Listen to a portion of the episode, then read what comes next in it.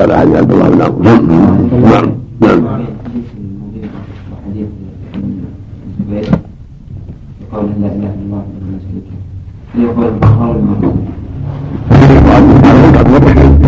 الله الأفضل ثابتا من طرق أخرى في غير الصحيح من النسائي وأحمد وعبد الله وفي بعض الأحيان يحييه اليمين كذلك كلها لا بعد الإنصراف ما سمعت الكلام يقول عند استقبال القبلة استغفر الله ثلاثة اللهم أنت السلام بس فقط. ثم ينصرف إلى الناس. فهمنا؟ يقول استغفر الله ثلاثا اللهم أنت السلام ومنك السلام تباركت يا ذا الجلال حين وجود مستقبل القبله الإمام يعني. ثم ينصرف إلى الناس ويقول لا إله إلا الله لكن بعد انصرافه إلى الناس. ظاهر ولا نعم. جاءت ثابتة إذا إذا أخاف إذا قالها تارة وتركها تارة كله طيب حسن إن شاء الله. أو إذا قالها تارة وتركها تارة طيب. أما في العشر في ذلك يحيي ويميت في العشر بعد المغرب والفجر ثابتة يحيي ويميت في الروايات عليها كلها. نعم. ما أعرف ما أعرف شيء من الروايات. وإن استمت فلا بأس. نعم. فيه بعض الضعف. رواه أبو داود بإسناد فيه لين عن هذا المسلم. يقول يقول بعد المغرب والفجر اللهم أجمل سبع مرات فيه فإذا فعل الإنسان فلا بأس. نعم. نعم. نعم. نعم. المسألة والله لا يتنفل إلا سنة الفجر والتهجد بالليل وصلاة الضحى. أما سنة الظهر والمغرب والعشاء فالأفضل حذفها من السفر. يتنفل غير الرواتب اللي بعد الظهر والمغرب والعشاء. ما يتنفل في الليل يتهجد بالليل صلي الضحى سنة الظهر طيب. السنة الظهر خاصة والمغرب والعشاء هذه تركها أفضل أما النوافل مطلقة يتنفل. نوافل مطلقة مثل الضحى مثل سنة الوضوء مثل التهجد بالليل كان يفعل في السفر عليه الصلاة والسلام. الله إليك نعم. أربع ركعات قبل العصر. ما ما أعرف هذا. الظاهر أنه ما كان يفعلها في السفر عليه الصلاة والسلام. نعم. الله إليك قول في غير الفجر والمغرب الله أعلم. لكن تركها أفضل. أقول الاعتياد لا تركها أفضل. مثل ما تركها النبي صلى الله عليه وسلم. وقول بدعة. ليس من بعيد عليك. رب قني عذابك يوم تبعت عبادك. بعد الصلاة. لا ثبت عند البراء نعم. نعم. نعم. التسبيح باليمين. أفضل. يسبح باليمين فلا بأس يسبح باليمين هو أفضل. نعم. ابن تيمية رحمه الله تعالى في باب الدعاء والذكر بعد الصلاة. وعن عبد الله بن عمرو رضي الله عنهما قال قال رسول الله صلى الله عليه وسلم خصلتان لا يحصيهما رجل مسلم إلا دخل الجنة وهما يسير ومن يعمل بهما قليل. يسبح الله دبر كل صلاة عشرا ويكبره عشرا ويحمده عشرا. قال فرأيت رسول الله صلى الله عليه وسلم يعقدها بيده فتلك خمسون ومائة باللسان وألف وخمسمائة في الميزان. وإذا أوى إلى فراشه سبح وحمد وكبر مائة مرة فتلك مئة باللسان وألف في الميزان. رواه الخمسة وصححه الترمذي. وعن سعد بن أبي وقاص رضي الله عنه أنه كان يعلم بنيه هؤلاء الكلمات كما يعلم المعلم الغلمان الكتابة ويقول إن رسول الله صلى الله عليه وسلم كان يتعوذ بهن دبر الصلاة. اللهم إني أعوذ بك من البخل وأعوذ بك من الجبن وأعوذ بك أن أرد إلى أرذل العمر وأعوذ بك من فتنة الدنيا وأعوذ بك من عذاب القبر. رواه البخاري والترمذي وصححه. وعن أم سلمة رضي الله عنها أن النبي صلى الله عليه وسلم كان يقول إذا صلى الصبح حين يسلم اللهم إني أسألك علما نافعا ورزقا طيبا وعملا متقبلا. رواه أحمد وابن ماجه. وعن أبي أمامة رضي الله عنه قال قيل يا رسول الله أي الدعاء أسمع؟ قال جوف الليل الآخر ودبر الصلوات المكتوبات. رواه الترمذي. باب الانحراف بعد السلام. بارك بسم الله الرحمن الرحيم. اللهم صل هذه الأحاديث كلها تتعلق بالدعاء. والتسبيح. آخر الصلاة. أما التسبيح فقد ثبت عن النبي صلى الله عليه وسلم في أحاديث كثيرة في الصحيحين وغيرهما. وهكذا عند النوم. وجاء على أنواع. منها ما ذكره عبد الله بن عمرو هنا. عشر تسبيحات. عشر تحميدات. عشر تكبيرات. سبحان الله والحمد لله والله عشر مرات بعد كل صلاة. مئة وخمسون بالعدد وألف وخمسمائة بالمضاعفة لأن حسن بعشر أمثالها. والصلوات الخمس إذا ضربتها في ثلاثين صارت مئة وخمسين كل واحدة بعدها معها ثلاث ثلاثون تسبيحة وتحميدة وتكبيرة. فالجميع باللفظ 150 وبالمضاعفة 1500 وعند النوم سبحان الله 33 والحمد لله 33 والله أكبر 34 كما الصحيح من حديث علي أيضا. هذه 100 باللسان و1500 في الميزان يعني بالمضاعفة. الحسنة بعشر أمثالها. هذا نوع من أنواع الذكر عقب الصلاة. وجاء أنواع أخرى منها تسبيح ثلاث وثلاثون والحمد ثلاث وثلاثون والتكبير ثلاث وثلاثون فقط. الجميع تسعة وعشرون كما في أحاديث فقراء المهاجرين في الصحيحين لما سألوا النبي صلى الله عليه وسلم فعلمهم هذا. ونوع ثالث تمام مئة الله أكبر التكبير أربعة وثلاثون. تسبيح ثلاثة وثلاثون والحمد ثلاثة الجميع مئة. هذا نوع ثالث. والنوع الرابع وهو ختم المئة ختم ختم التسبيح بلا إله إلا الله كما روى مسلم في الصحيح. ثلاث ثلاث وثلاثون تسبيحة ثلاث وثلاثون تحميدة ثلاث وثلاثون تكبيرة تمام لا إله إلا الله وحده لا شريك له الملك وله الحمد وهو على كل شيء قدير رواه مسلم في الصحيح من حديث أبي هريرة. والنوع الخامس وهو سبحان الله والحمد لله ولا إله إلا الله والله وعشرون. هذه مئة. سبحان الله والحمد لله ولا إله إلا الله والله اكبر يزاد فيها كلمة التهليل وهو في النسائي وجماعة إسناد صحيح. هذا نوع خامس. زاد فيها لا إله إلا الله تكون خمسة وعشرين الجميع مئة. وهناك نوع سادس في صحة النظر وهو 11 تسبيحة 11 تحميدة 11 تكبير لكن فيها صحتها نظر ذكرها. زادها مسلم في بعض الروايات من غير تصريح برفعها النبي صلى الله عليه وسلم عن سهيل بن أبي صالح في صحتها نظر تحتاج إلى تتبع وعناية. أما هذه الخمس فهي ثابتة الانواع الخمسة وإنما النظر في 11 تسبيح و11 تكبير و11 تحميده في محل نظر. وحديث سعد بن أبي وقاص فيه الدلالة على شرعية الدعاء واظهر والله أعلم أن هذا الدعاء يكون قبل قبل السلام لأن الدعوات تكون قبل السلام كما علم النبي كما علم النبي صلى الله عليه وسلم أصحابه قبل أن يسلموا. بعدما علم الشهر قال ثم ليختر من الدعاء يجب إليه فيدعو. فالأفضل أن يكون قبل الدعاء قبل السلام. ولو في دبر كل صلاة يحتمل هذا وهذا يحتمل الدور الحقيقي وآخرها ويحتمل ما يليها بعد السلام. والأقرب والله أعلم أن هذا التعليم من النبي صلى الله عليه وسلم لهذا الدعاء يكون في آخر الصلاة. اللهم إني أعوذ من البخل وأعوذ من الجبن وأعوذ بك أن نرد إلى أرض العمر وأعوذ بك من فتنة الدنيا ومن عذاب القبر. أخرجه البخاري والترمذي. فيستحب أن يؤتى بهذا الدعاء. إذا أتى قبل قبل السلام فهو أفضل وان أتى بعد السلام فلا حرج. بعد الذكر. والحديث ثالث حديث أم سلمة. النبي كان يقول إذا سلم من الصبح اللهم إنك علما نافعا ورزقا طيبا وعملا متقبلا. في لفظ آخر رزقا واسعا رواه أحمد وابن ماجه. لكن في إسناده مبهم راوي والراوي له عن أم سلمة وهو مولاها. ويروى عن مولى أم سلمة ويروى عن مولى, مولى أبي سلمة. وهو مجهول لا يعرف فيكون حديث ضعيف من هذه الحيثية. وهو عند أحمد وابن ماجه من طريق مولى أم سلمة.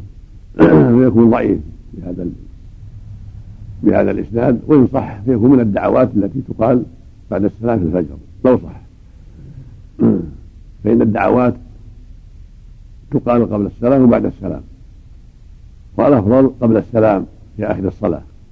هذا هو الأفضل. ومن دعا بعده فلا حرج. ومن ذلك ما رواه مسلم في الصحيح في إحدى روايتيه عن علي. النبي كان بعد السلام يقول اللهم اغفر لي ما قدمت وما أخرت وما أسررت وما أعلنت وما أسرفت وما أنت أعلم أنت المقدم وأنت المؤخر لا إله إلا أنت. رواه مسلم من طريقين. إحداهما أنه كان يقوله قبل السلام الثاني كان يقوله بعد السلام. هو محتمل والأقرب أنه قبل السلام لأنه محل الدعاء. أما حديث أبي أمامة أن النبي سئل الدعاء أسمع قال جوف الليل الآخر. ودور الصلاة المكتوبات. هو حديث ذكر العلماء أنه منقطع. وهو الترمذي من طريق عبد الرحمن بن ثابت عن أبي أمامة ولم يسمع من أبي أمامة. فهو منقطع. ولكن له أصل في رواية مسلم ورواية عمرو بن عبس في ساعة الليل. في حديث مسلم. إن الليل ساعة حديث جابر لا يسأل الله مسلمها خير الدنيا وأخراه إلا أعطاه الله إياه. فينبغي تحري هذه الساعة. فالليل كله محل دعاء. ولكن أقرب ذلك الثلث الأخير. كما صحت به الأخبار عن رسول الله صلى الله عليه وسلم الصحيحين وغيرهما أن الله يجب يسأل كل ليلة حين يبقى ثلث الليل الآخر. فيقول من يدعوني فأستجيب له. من يسألوني فأعطيه. من يسألوني فأعطيه. وجوف الليل لا شك أنه أيضا من مظنة الإجابة لأنه وقت يغفل فيه الناس وينام فيه الناس. لكن أصح ما جاء في هذا آخر الليل الثلث الأخير. والله أعلم. وفق الله الجميع. نعم. نعم.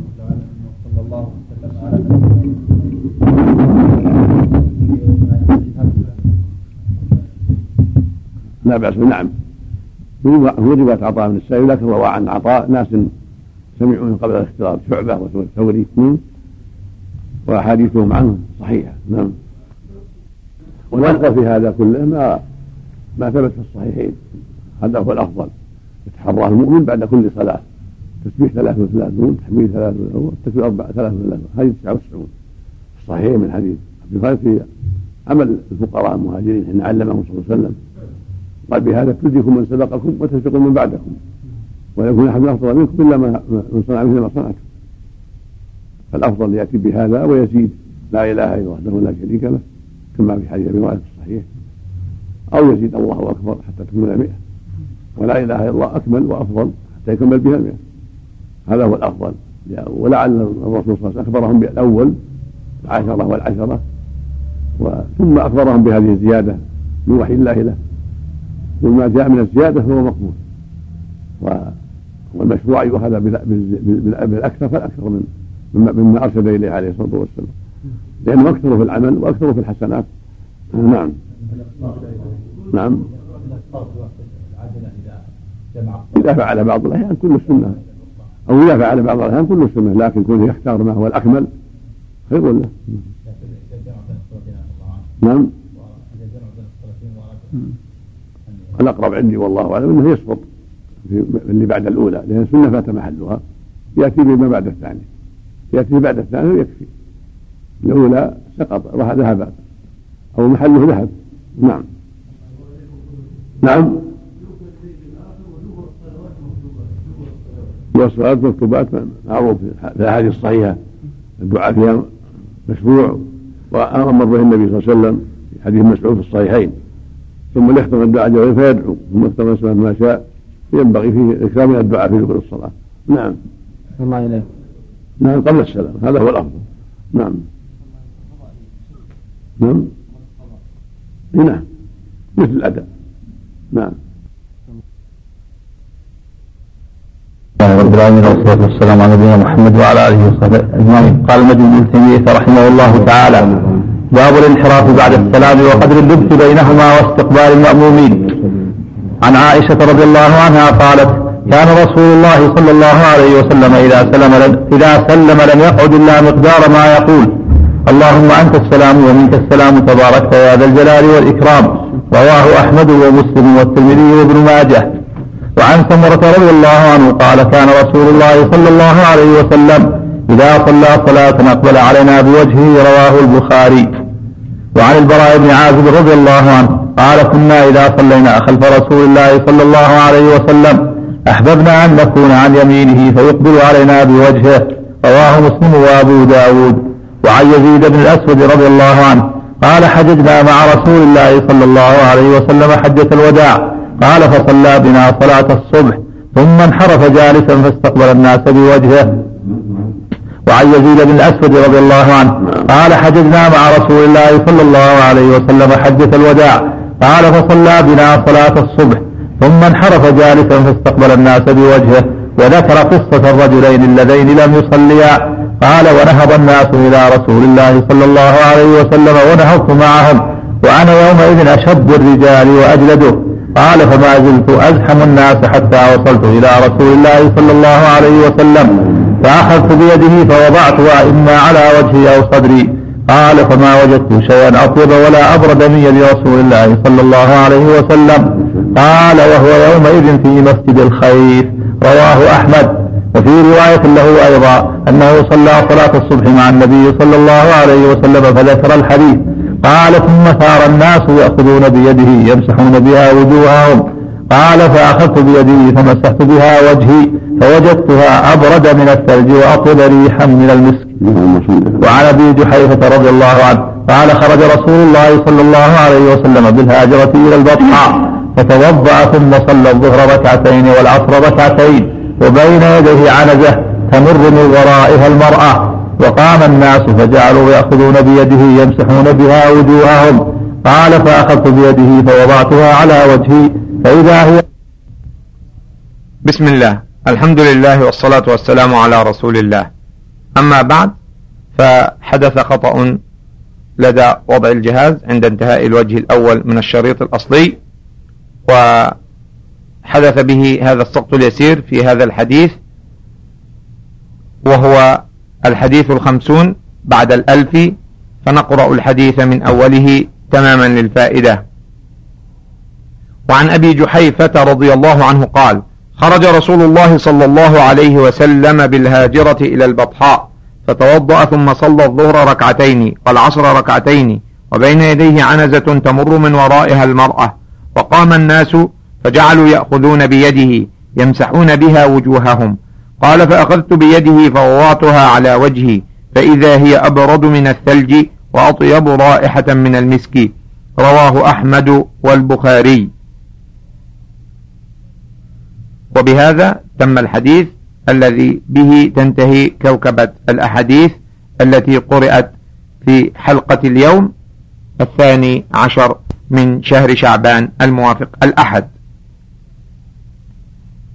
وفق الله الجميع لما يحبه ويرضاه. جعل هذا العمل خالصا ابتغاء وجه الكريم وابتغاء مرضاته هو ولي ذلك والقادر عليه.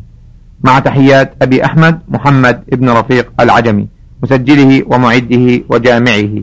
سائلا إخواننا أن يخصونا وسماحة شيخنا الجليل بدعوة عسى الله أن ينفعنا بها في الغيب عنده وأن يقال لهم آمين ولكم بمثل ما دعوتم فإن أسرع الدعاء إجابة دعوة غائب لغائب.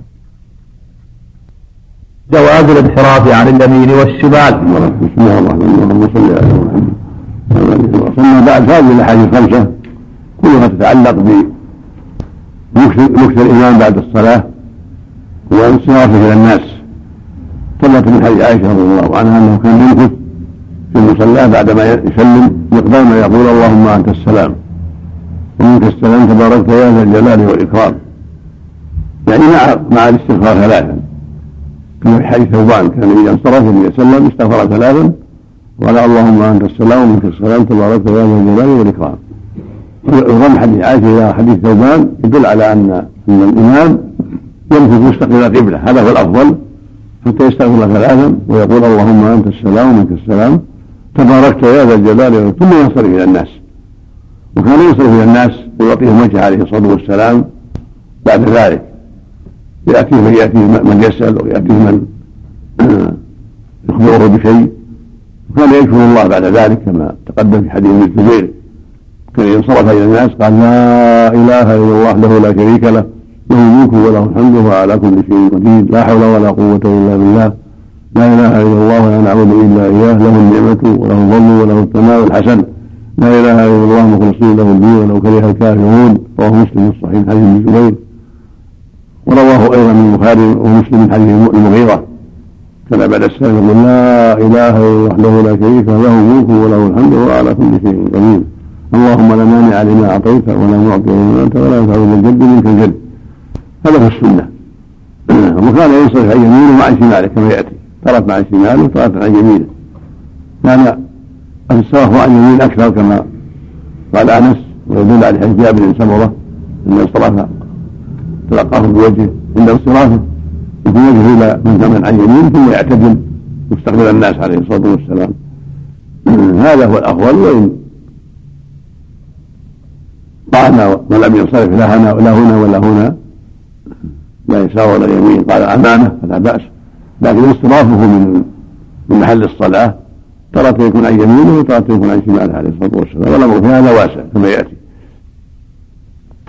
وفي حديث أبي جحيفة وحديث يزيد الأسود دلالة على أنهم كانوا يتبركون به عليه الصلاة والسلام في يده ووضوئه عليه الصلاة والسلام كما تبركوا بشعره في حجة الوداع. كما تباركت ام سليم بعرقه عليه الصلاة والسلام. هذا كله معلوم. لما جعل الله فيه من البركه عليه الصلاة والسلام؟ في عرقه وجسمه ووضوئه وغير هذا مما سجدت عليه الصلاة والسلام. وهذا خاص به لا يقاس عليه غيره. لأن قياس غيره عليه لا دليل عليه وليس يساويه شرط قياسه يكون الفرع مثل الأصل.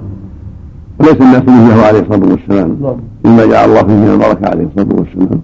ولأن الصحابة وهو افضل الخلق وأعلم الناس. ما فعلوا هذا مع الصديق ولا مع عمر ولا مع عثمان ولا مع علي ولا مع غيرهم. فدل ذلك على أن هذا خاص به صلى الله عليه وسلم. ولأن فعله مع الناس هو الشرك والغلو. فلهذا الصواب انه لا يجب فعله مع غيره. ونبهت على هذا في مواضع كثيرة من الحاشية على الفتح. وكثيرا ما يقع للحافظ وللنووي. إذا مر عليه مثل هذا قالوا هذا يدل على تبرك بالصالحين وهذا غلط ليس جيد وليس بصحيح. وهذا الذي يفعله الناس مع الصوفيه ومع شيوخهم شيوخهم جرهم إلى الشرك وجرهم إلى عبادة غير الله. نسأل الله السلامة. نعم. لو صار يقول في مشروعيه التبرك باهل الفضل هذا مثل النووي والحافظ سوا سوا غلط هذا نعم نبه على هذا أبو العباس وابن القيم وغيرهم نعم. هل ورد في صفة الانصراف هذا شيء معين يعني ينتصف قائما على ركبتيه؟ ما في ما في تفصيل. صلاه يمينه على شماله من محل الصلاة. إلى المأمومين وهذا متواتر في الأحاديث الصحيح كان إذا صلى انصرف. ما يبقى إلى قبلة إن مقدار أستغفر الله تعالى اللهم أنت ثم ينصرف. نعم الامر واسع اذا لم يعتقد ذلك سنه هذا الامر واسع به. نعم. نعم. ياتي في الباب اللي بعد هذا. رواه مسعود وقراءة أكثر من يساره ياتي في الباب اللي بعد هذا. نعم. بسم الله الرحمن الرحيم. الحمد لله رب العالمين والصلاة والسلام على نبينا محمد وعلى آله وصحبه أجمعين. قال المجد بن تيمية رحمه الله تعالى باب جواز الانحراف من عن اليمين والشمال. عن ابن مسعود رضي الله عنه قال لا يجعلن أحدكم للشيطان شيئا من صلاته. يرى أن حقا عليه أن لا ينصرف إلا عن يمينه. لقد رأيت رسول الله صلى الله عليه وسلم كثيرا ينصرف عن يساره وفي لفظ أكثر انصرافه عن يساره. رواه الجماعة إلا الترمذي. وعن أنس رضي الله عنه قال أكثر ما رأيت رسول الله صلى الله عليه وسلم ينصرف عن يمينه. رواه مسلم والنسائي. وعن قبيصة بن هلب عن أبيه رضي الله عنه قال كان رسول الله صلى الله عليه وسلم يؤمنا فينصرف على جانبيه جميعا على يمينه وعلى شماله. رواه أبو داود وابن ماجه والترمذي. وقال صح الأمران عن النبي صلى الله عليه وسلم. باب لبس الإمام بالرجال قليلا ليخرج من صلى معه من النساء.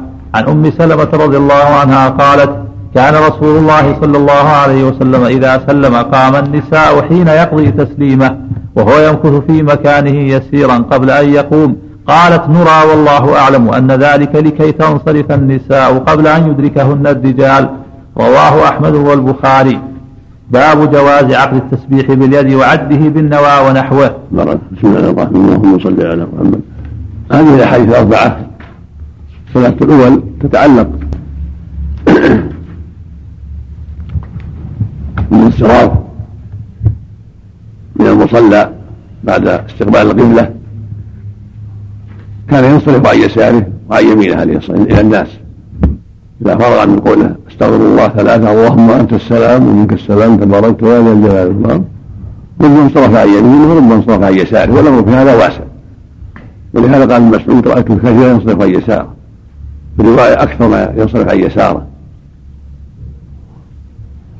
نهى أن يجعل الإنسان من الشيطان حظا من صلاته وأن يعتقد أشياء ما لها أساس نوع من طاعة الشيطان. ينبغي الإنسان أن يحذر طاعة الشيطان في اعتقادات لا أساس لها ولا سيما ما يتعلق بالصلاة بل يكون اعتقاده مركزا على الأدلة الشرعية. في حديث أنس انه رأى النبي ينصرف أكثر ما رآه عن يسار عن يمينه. هذا يدل على أنه صلى الله عليه وسلم كان تارة كذا وتارة كذا؟ وكل أخبر عما حفظ. ابن مسعود تارة قال كثيرا عن يساره ومرة قال أكثر. ولعله حدث بهذا تارة وهذا تارة. حسب علمه وذكره. وانس حدث بما علم حسب ذكره؟ أكثر ما يكون عن يساره عن يمينه فالامر في هذا واسع سينصرف عند المسلمين المامومين ينصرف إليهم. ان شاء عن يمينه وان شاء عن يساره وفي حديث قبيصه بن ذهب عن أبيه انه كان يفعل الأمرين. قبيصة بن ذهب هذا الطائي يحيي له بعض الأئمة كالمديني والنسائي ووثقه العزي وابن حبان. حديث فيه كلام وليس له فيما ذكره إلا حديثان. المقصود أنه تابع لما قبله شاهد والعمدة على غيره. ولهذا قال الترمذي إن العمل على هذا. عند أهل العلم إن شاء انصرف عن يمينه وإن شاء انصرف عن يساره وهو كما قال رحمه الله وكما قال أبو عيسى والأحاديث ظاهرة في ذلك. وحديث مسلمة الرابع يدل على أن الأفضل للرجال الا يعجلوا إذا كان معهم نساء. يتريحوا في الانصراف حتى يخرج النساء لئلا يختلطن بالنساء لأنهن عورة. ولهذا كان عليه الصلاة والسلام اذا سلموا تعنى والمسلمون حتى ينصرف النساء. ام سلمة من الظاهر من ذلك لاجل ان ينصرف النساء وهذا واضح. واذا كان لهن أبواب خاصة زال المحذور. إذا كان لهن كان المسجد له أبواب وجعل لهن أبواب تليق بهن فلا بأس. وإلا فالسنة أن يتوكد الرجال وأن يتأنى الرجال حتى ينصرف النساء حتى لا يقع الاختلاط في الأبواب. وهذا من الآداب الصالحة ومن الحذر من أسباب الفتنة. نعم والله أعلم. سم وفي من الفوائد أن النساء يحضرن مع النبي صلى الله عليه وسلم ويصلين مع النبي ولا حرج في ذلك. إذا صلينا فلا مانع من ذلك. لا ينكر عليهن ولا يمنعنا ولهذا قال صلى الله عليه وسلم لا تمنعوا إيمان الله مساجد الله. ومن يستأذن أحدكم امرأته يستأذن أحدكم امرأته المسجد فلا يمنعها. يعني إذا كانت متأدبة تخرج بستر وعدم طيب إذا خرجنا متأدبات بالآداب الشرعية فلا يمنعنا. أما إذا خرجنا عن الآداب الشرعية فإنهن يمنعنا من باب إنكار المنكر وصلاتها في بيتها أفضل لها. إلا إذا كان خروجها لمصلحة شرعية كسماع الدرس والعظة والذكرى ينبغي يسمح لها بذلك وتشجع على ذلك إذا كانت ملتزمة مستقيمة. نعم. نعم. نعم. وبان في إسناد حديث أنس من تكلم فيه. وهو إيش؟ السدي مثل يا مسلم شاعر السدي لا بأس به. والحديث صحيح والكلام في السدي ليس بشيء نعم. نعم. هل يؤخذ في الباب الأول إن أكثر من صلاه الرسول كان عن يساره؟ واسع. ينبغي ينبغي في هذا التوسع. ولا ولا ولا يفضل في اعلى هذا أو هذا. المسلم ترى قال كثيرا وترى قال أكثر. على حسب ما علم. رضي الله عنه. نعم. نعم. نعم. التسليم الأول على اليمين ثم على اليسار هذا انصراف انصراف إلى الناس إلى المأمومين. نعم. عن عن عن يساره المؤمن عن يمينه إذا انحرف إذا انحرف تارة على يده اليمنى وتارة ينحرف على يده اليسرى. نعم.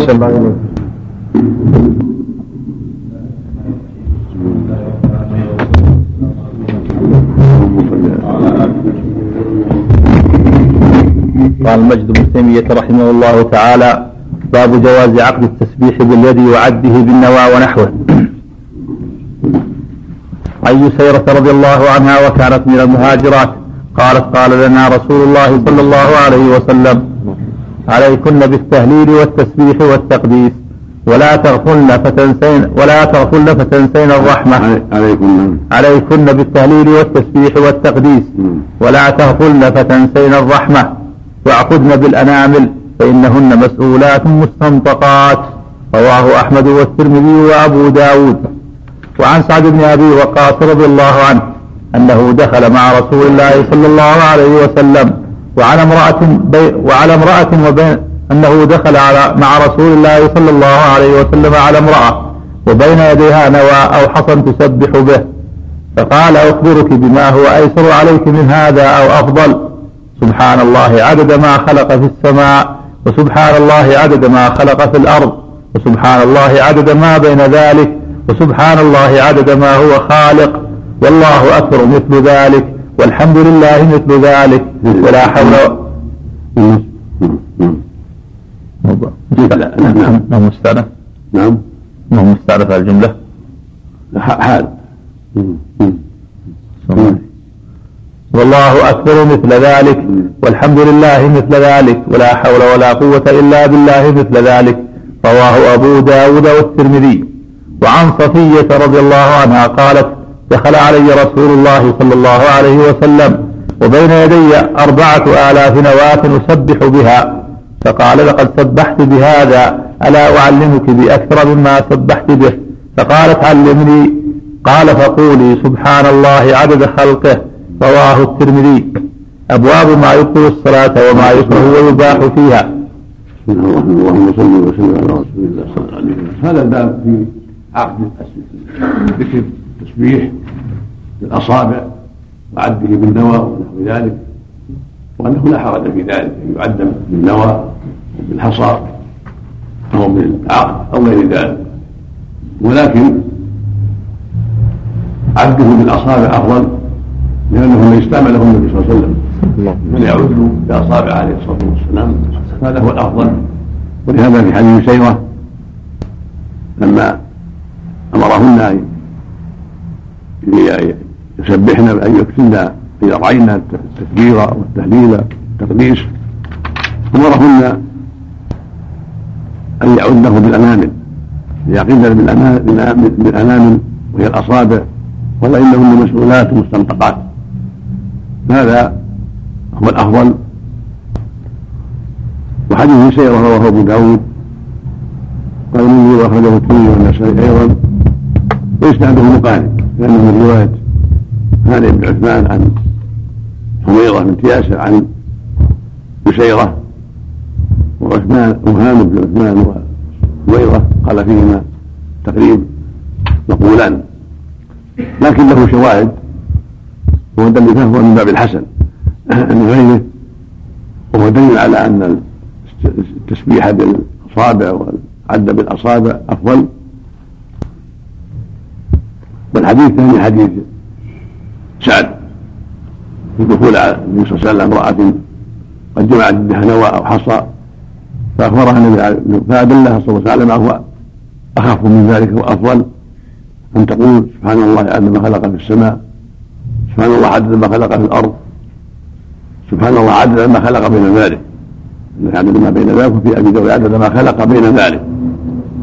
وسبحان الله عدد ما عدد ما هو خالق. والله أكبر مثل ذلك. والحمد لله مثل ذلك. ولا إله إلا الله مثل ذلك. سقط عنه كلمة لا إله إلا الله هنا. وهي ثابتة في الحديث. لا إله إلا الله مثل ذلك. ولا حول ولا قوة إلا مثل ذلك. هذا الحديث رواه أبو داود والترمذي والنسائي بإسناد فيه رجل لا يعرف وهو خزيمة غير منسوب. قال فيه في التهذيب لا يعرف. قال الحافظ رحمه الله في تهذيب التهذيب وثقه ذكره ابن حماد في الثقات. وله شواهد منها حديث جويرة في صحيح مسلم من دخل عليها بعدما أضحى. قال ما زلت في مكانك؟ إني فارقت قال نعم. قال لقد قلت بعدك كلمات ثلاث مرات. فوجدت من قلت من دنيا وسمعتهن سبحان الله العظيم وبحمده. عدد خلقه. سبحان الله وبحمده سبحان الله زينة عرشه. سبحان الله من الكلمات. رواه مسلم في الصحيح. هو أصح من حديث سعد وهو شاهد لحديث سعد. فيستحب للمؤمن مثل هذا التسبيح بما فيه من الخير الكثير والعدد الذي لا يحصى.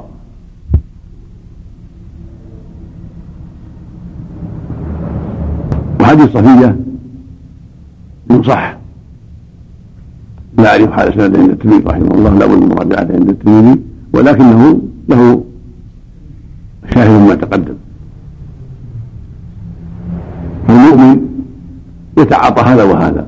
يأتي بالتسبيحات التي شرعها الله المعدودة مثل التسبيح بعد الصلوات 33 والتحميد 33 والتكبير 33 كما بينه النبي صلى الله عليه وسلم وأرشد إليه ويأتي بالتسبيحات الأخرى التي فيها الإكمال بما فيها من الخير العظيم أيضا كما في حديث ويلة سبحان الله العظيم سبحان الله العظيم بحمده عدد خلقه. سبحان الله نفسه سبحان الله زينة عرشه سبحان الله مداد كلماته. هذا له شأن عظيم.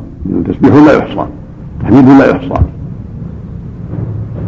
كذلك حديث سعد إن كان في سند بعض ضعف لكنه مثل ما تقدم له شواهد.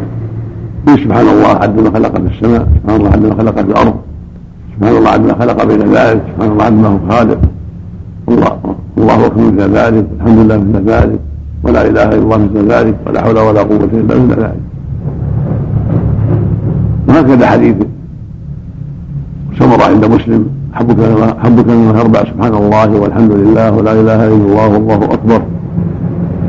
حديث ابي سعيد الباقيات الصالحات. سبحان الله والحمد لله ولا إله إلا الله والله أكبر ولا حول ولا قوة إلا بالله. فالمؤمن والمؤمنة يجمعان بين هذا وهذا. ياتيان بالتسبيحات المفصلة كما فعلها النبي صلى الله عليه وسلم وكما ارشد إليها. وياتيان بالتسبيحات المجملة في كما في حديث سعد وجويرة ونحوهما. جمعا بين الفضائل وحرصا على استكمال الخير بطرق كلها. نعم. يا شيخ حفظك الله. نعم. لا السنة في الأصابع كما عدها النبي صلى الله عليه وسلم في حديث كان يعقدها بيمينه يده اليمنى رواه أبو داود في سنده. الأعمش عن عطاء بن السائب. لكن يتأيد برواية كان يعجبه التيمم بتنعله وترجله وطهوره وشانه كله. التيمم معروف ويؤيد رواية؟ الأعمش عن عطاء. أن يعقدوه يده اليمين اليمنى هو الأفضل. وإن عقد بالثنتين كما في حديث مسيرة عقد بأصابعه كلها فلا بأس الأمر واسع. وإن عقد بالنوى عد بالنوى أو بالحصى أو بغيره فلا حرج في ذلك ولا سيما إذا كان في البيت الأظهر لا يفعل هذا لأنه خلاف خلاف ما وقع للنبي والصحابة ما كانوا يعدون في المساجد إلا بأصابعهم. أما في البيت فالأمر أوسع في البيت ومنزله في مصلى في بيته الأمر واسع يا شيخ حفظك الله وفي بعض الناس يسبح بالمسبحة ينكر عليه مثلا بعد الصلوات أدبار الصلوات ليه الأفضل الأفضل بالأصابع الأفضل بالأصابع نعم حديث سعد حفظك الله يا شيخ موجود عند الحاكم وليس فيه خزيمة رواه سعيد بن أبي هلال مباشرة عن عائشة مثل منقطع ظاهر سمع من عائشة ليش يا شيخ حفظك الله متوفى 133 وعائشة قال فيها ابن عبد البر لم يروي مالك عن امرأة غيرها ينبغي ينبغي لو سمع منها طيب ولا هو الظاهر والله أعلم أنها أسقط أسقط واسطة طيب والذهبي صدق عليه كذلك أسقط واسطة وروى عن عائشة من غير واسطة ما يكون لقيها يحتمل يحتمل لأنه بين وفاتهم شيء يسير جدا يحتمل يعني مالك روى عنه ومالك متوفى 179 يحتمل لكن كونه محفوظ عليه منها عن سعيد عن زينب ثم أسقطه محل نظر صلى الله إليك صفة العقد مع الأصابع. أقول صفة العقد. هكذا يكون العقد مع الفك أو العقد. سمى الأنامل. الأصابع سمى الأنامل. نعم. لكن العقد مع فكها أم العقد فقط؟ هكذا هكذا هكذا هكذا. هكذا عد وهكذا عد وهكذا عد. حتى يكمل. نعم. نعم. يقول الله أكبر مثل ذلك. يعني يقول الله أكبر مثل ذلك ولا يقول عدد ما خلق في السماء نعم نعم مثل مثل النووي حصل. سوا سوا لكن تركه أفضل. ولا سيما في المساجد من الأصابع شعار المسلمين. نعم. نعم. نعم. الأنامل يعني. الله إليك نعم. الأمر واحد. كلها متقاربة المعنى واحد. نعم هذا هو الأرجح. لكن الأفضل بالأصابع. الأفضل أن يعقد بالأصابع. المسبح يا شيخ. الأفضل بالأصابع. الأفضل بالأصابع. هذا الأفضل. من ولا سيما في المساجد بين المسلمين شعار ظاهر أما في بيته فله أوسع. نعم. ما استعملت اليدين من الانام نعم. نقول الأفضل وإن عقد بهما فلا بأس. نعم. أحسن الله إليك. يكون حديث آه، التسبيح للحسن من باب الحسن لغيره؟ هذا هذا هو الأقرب. الأقرب. نعم. صلى الله عليه بسم الله رب العالمين والصلاة والسلام على نبينا محمد قال المجد ابن تيمية رحمه الله تعالى. أبواب ما يبطل الصلاة وما يكره ويباح فيها. باب النهي عن الكلام في الصلاة. عن زيد بن أرقم رضي الله عنه قال كنا نتكلم في الصلاة. يكلم الرجل, يكلم الرجل منا صاحبه وهو إلى جنبه في الصلاة حتى نزلت وقوموا لله قانتين فأمرنا بالسكوت ونهينا عن الكلام. رواه جماعة إلا ابن ماجه. وللترمذي فيه كنا نتكلم خلف رسول الله صلى الله عليه وسلم في الصلاة. وهذا يدل على أن تحريم الكلام كان بالمدينة بعد الهجرة لأن زيد رضي الله عنه مدني. وقد أخبر أنهم كانوا يتكلمون خلف رسول الله صلى الله عليه وسلم في الصلاة إلى أن نهوا وعن ابن مسعود رضي الله عنه قال كنا نسلم على النبي صلى الله عليه وسلم وهو في الصلاة فيرد علينا فلما رجعنا من عند النجاشي سلمنا عليه فلم يرد علينا فقلنا يا رسول الله كنا نسلم عليك في الصلاة فترد علينا فقال إن في الصلاة لشغلا متفق عليه وفي رواية كنا نسلم على النبي صلى الله عليه وسلم إذ كنا بمكة قبل أن نأتي قبل أن نأتي أرض الحبشة. فلما قدمنا من أرض الحبشة أتيناه فسلمنا عليه فلم يرد. فأخذني ما قرب وما بعد حتى قضوا الصلاة. فسألته فقال إن الله يحدث من أمره ما يشاء وإنه قد أحدث من أمره ألا, ألا نتكلم في الصلاة. رواه أحمد والنسائي. وعن معاوية بن الحكم السلمي رضي الله عنه قال بين أنا أصلي مع رسول الله صلى الله عليه وسلم إذ عطس رجل من القوم فقلت يرحمك الله فرماني القوم بأبصارهم فقلت واتكل أماه ما شأنكم تنظرون إلي قال فجعلوا يضربون بأيديهم على أفخاذهم فلما رأيتهم يصمتوني لكني سكت فلما صلى رسول الله صلى الله عليه وسلم فبأبي وأمي ما رأيت معلما قبله ولا بعده أحسن تعليما منه. فوالله ما كهرني ولا ضربني ولا شتمني. فقال إن هذه الصلاة لا يصلح فيها شيء من كلام الناس. إنما هي التسبيح والتكبير وقراءة القرآن أو كما قال رسول الله صلى الله عليه وسلم رواه أحمد ومسلم والنسائي وأبو داود. وقال لا يحل مكان لا يصلح. وفي رواية لأحمد إنما هي التسبيح والتكبير والتحميد وقراءة القرآن. وفيه دليل على أن التكبير من الصلاة وأن القراءة فرض وكذلك التسبيح والتحميد وأن تشميت العاطس من, الك من الكلام وأن تشميت العاطس من الكلام المبطل وأن من فعله جاهلا لم تبطل صلاته حيث لم يأمره بالإعادة.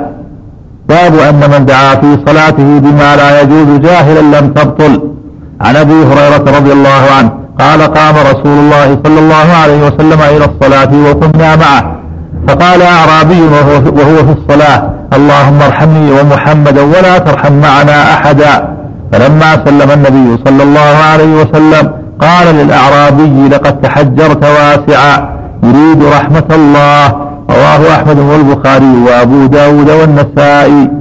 باب ما جاء في النحنحة والنفخ في الصلاة. عن علي رضي الله عنه. هذه الأحاديث في كلام الصلاة هو الدعاء الذي لا يناسب في الصلاة. وجود حديث زيد بن ارقم وحديث ابن مسعود رضي الله عنهما على أن الكلام في الصلاة كان جائزا في الحاجة. ليس كل كلام إنما هو كلام في الحاجة. الصلاة لا يتكلم فيها إلا بالحاجة حين كان في مكة. وأول ما هاجروا يكلم الرجل صاحبه بحاجه كما قال زيد. وكما دل عليه ابن أيضا. بعد الهجرة نهوا عن الكلام بكلية. في الصلاة وأخبر رضي الله عنهما على أن الكلام في الصلاة كان جائزا في الحاجة. ليس كل كلام إنما هو الكلام في الحاجة. كانت الصلاة لا يتكلم فيها إلا بالحاجة. حين كانوا في مكة. وأول ما هاجروا يكلم الرجل صاحبه بحاجه كما قال زيد. وكما دل عليه ابن مسعود أيضا. بعد الهجرة نهوا عن الكلام بكلية في الصلاة. وأخبر النبي صلى الله عليه وسلم أن فيها شغلا وانزل الله قوله جل وعلا وقولوا لله قانتين يعني سكوتا تارك للكلام. ويرجح في حديث مسعود أنه كان بعد قدومه من الحبشة من المدينة. فانه فإن الذين ذهبوا الحبشة قدموا قدمتين بعضهم قدم مكة ثم رجع وبعضهم قدم إلى المدينة فقط. وابن مسعود إنه قدم إلى المدينة في أول هجرة حضر غزوة بدر. الحاصل أن ابن مسعود حديثه لا لا يخالف حديث زيد.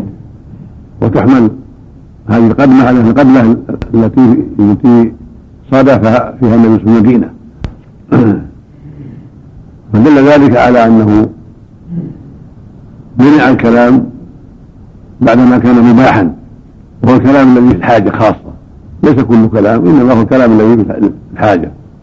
وكان هذا من من أسباب من من كمال الصلاة ومن تعظيمها.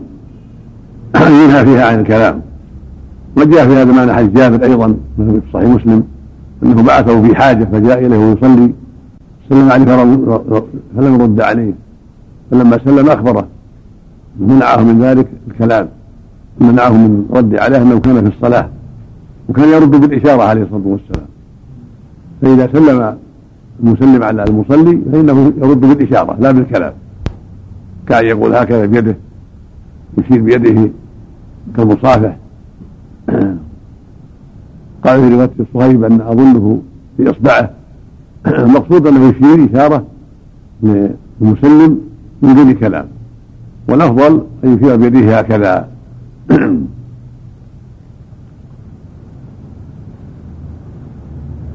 وفي حديث معاوية بن الحكم الدلالة على أن الكلام إذا كان عن جهل بعدما حرم في الصلاة لا يبطلها. إذا كان صدر عن جهل بالحكم الشرعي فإنه لا يبطلها بعدما حرم في الصلاة. لأن معاوية تكلم قال يرحمك الله. قال ما شأنهم ينظرون إليه بأبصارهم. قال وافق الأمة إياه كل هذا كلام لا لا يوافق الصلاة بل ينافيها. لكن لما كان جاهلا عذر ولم يؤمر بإعادة الصلاة. فدل ذلك على أن من تكلم في الصلاة ساهيا أو جاهلا لا يؤمر بالإعادة كما جرى في حديث اليدين من الكلام سهوا فلم يؤمروا بالإعادة. فالساهي إذا تكلم في الصلاة ساهيا ضرب عليه الباب فقال تفضل. ناسنا في الصلاة أو سلم عليه الإنسان فقال وعليكم السلام ناسنا في الصلاة. صلاته صحيحة لأنه لم يتعمد المخالفة وإنما حمله الجهل أو النسيان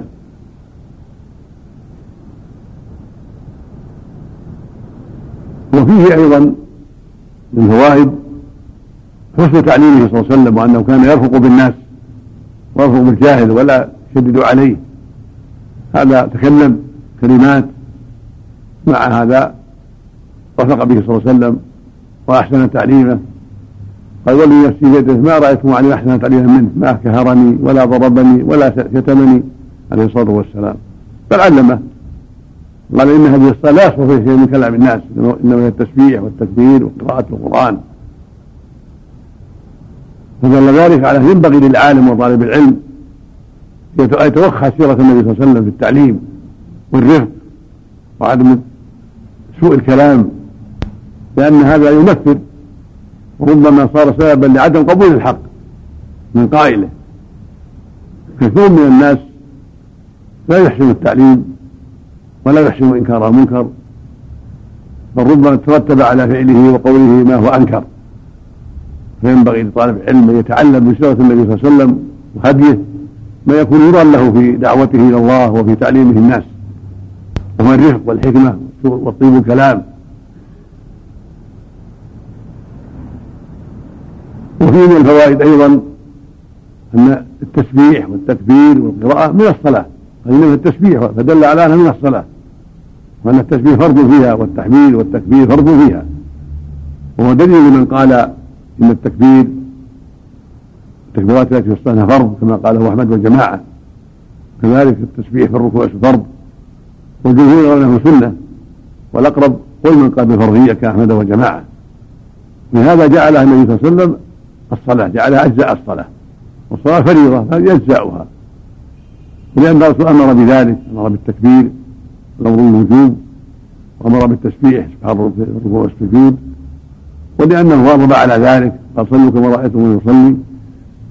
فدل ذلك على فرضية التكبيرات والتسبيح في الركوع والسجود وأقله واحدة. فرض القراءة وهي الفاتحة. أما تكبيرة الإحرام فهي مجمع عليها. تكبيرة الإحرام فرض عند الجميع لا بد منها ولا تنعقد الصلاة إلا بها. وفي حديث الأعرابي الذي قال اللهم ارحمني محمدا ولا ترحم معنا أحدا للدلالة على أن الدعاء المنكر لا يبطل الصلاة ولا سيما من الجاهل. والرسول ما استفصله ما قال أنت جاهل ما استفصله دل عن جنس الدعاء وإن كان في غلط لا يبطل الصلاة.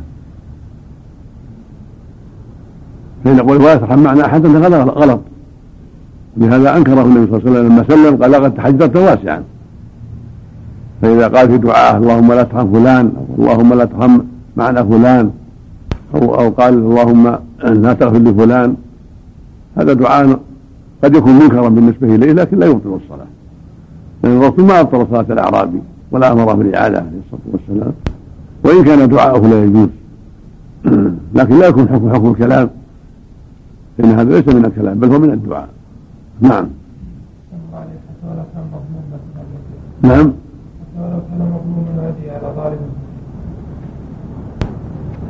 هذا بحث آخر. الدعاء على الظالم. تركه أفضل. يجوز الدعاء على الظالم؟ كما قال تعالى لا يحب الله جرى المشرق إلا من يحب لو ترك الدعاء عليه كان أفضل.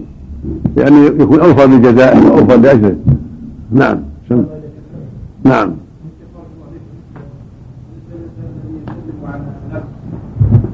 واحدة على اليمين ثم ينبه. هل وقبلها قبل سؤال الأخ في من الفوائد أيضا أن انهم كانوا يشيرون ان ينوموا شيء. لهذا أشاروا بضرب بضرب الايدي على افخاذهم ليسكتوه هذا محمول على ما كان قبل نهيه صلى الله عليه وسلم. فانه نهاهم لما لما صفق الرجال. قال من نابه شيء فليسبح الرجال وليصفق النساء. فقصة الذي حديث معاوية محمولة على أنهم كانوا قبل أن ينهوا عن التصفيق. ينهى الرجال عن التصفيق وقد استقرت الشريعة على أن الرجل لا يصفق إذا نبه شيء ولكن يقول سبحان الله سبحان الله. نعم السؤال؟ نعم. كانوا يصفقون نعم. كما في قصة مجيء النبي صلى الله عليه وسلم والصديق يصلي بالناس. فلما رأوا صفقوا نعم. مسموح لهم يعني في الأول. نعم. كان يعني كانوا يصفقون نعم فنهاه النبي صلى الله عليه وسلم. نعم. الذي يسلم تسليمة واحدة يا شيخ عن نكس هل هم عن إيش؟ أقول الشخص الذي ينسى في الصلاة أو يسهى في الصلاة ثم يسلم عن نقص ولكن ينبه عندما يسلم تسليمة واحدة على اليمين. هل يكبر تكبيرة الإحرام بعد ما يقوم بعد ما ينبه؟ لا لا بس يقوم يكفي يقوم بنية الصلاة. لأن كبر حين نهض من السجود الثاني. يكفي يقوم ينتصب ويقرأ ويكمل صلاته. ولو كبر ما ضره لأنه يجلس الصلاة التنبيه لا كبر ما ضر لكن لم يحفظ عنه أنه كبر عليه الصلاة والسلام. لما قال ما حفظ عنه أنه كبر في قصة اليدين ولا في حديث عمران بن حصين بل قام إلى الرابعة في حديث عمران وقام إلى الثالثة في حديث اليدين ولم ينقل عنه كبر بل اكتفى بالتكبيرات التي نهض بها من السجود عليه الصلاة والسلام. نعم.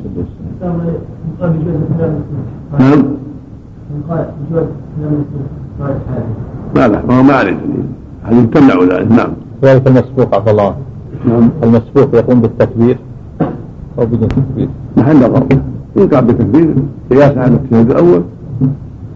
ما ما على في شيء. انما ذكر بعض أنه يقوم بالتكبير لكن ما على فيه نص فله في ضابط إن شاء الله. ان قام بالتكبير أو بغير التكبير. إلا ان وجد نص وأنا ما أعلم نص في هذا. نعم. نعم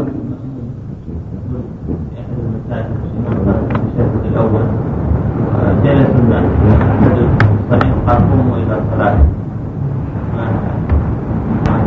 صار جاهل ما عليه نعم. نعم. نعم.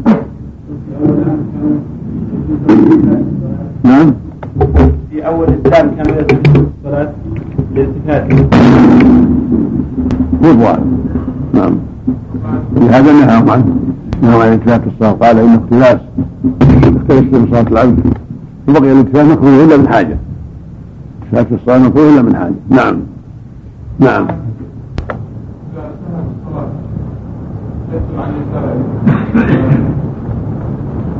يبسط الصلاه يساره في في الأرض إلى يسار. إذا كان في غير المسجد أما في المسجد يبسط في يمينه أو في ثوبه ولا يبسط في المسجد. البساط المسجد خطيئة كما قال النبي صلى الله عليه وسلم. من الاذى نعم.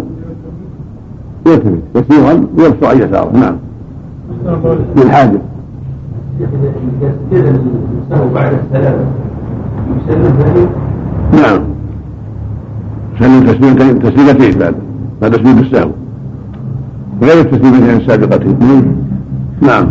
صلى الله عليه وسلم إذا مر بآية فسجد هل يكبر؟ نعم. إذا مر بآية فسجد السجود يكبر؟ كبر ساجدا. ويكبر راكعا يكبر يكبر عند الرفع عند السجود وعند الرفع لأن الرسول عليه السلام كان إذا سجد كبر عند خفضه ورفع الإنسان يعم سجود التلاوة إذا كان في الصلاة يعني. نعم. نعم. الحمد لله الرحمن الرحيم. الحمد لله رب العالمين والصلاة والسلام على نبينا محمد وعلى آله وصحبه أجمعين. قال المجد بن تيمية رحمه الله تعالى باب ما جاء في النحنحة والنفخ في الصلاة. عن علي رضي الله عنه قال كان لي من رسول الله صلى الله عليه وسلم مدخلان بالليل والنهار. وكنت إذا دخلت عليه وهو يصلي تنحنح لي رواه أحمد وابن ماجه وللنسائي معناه.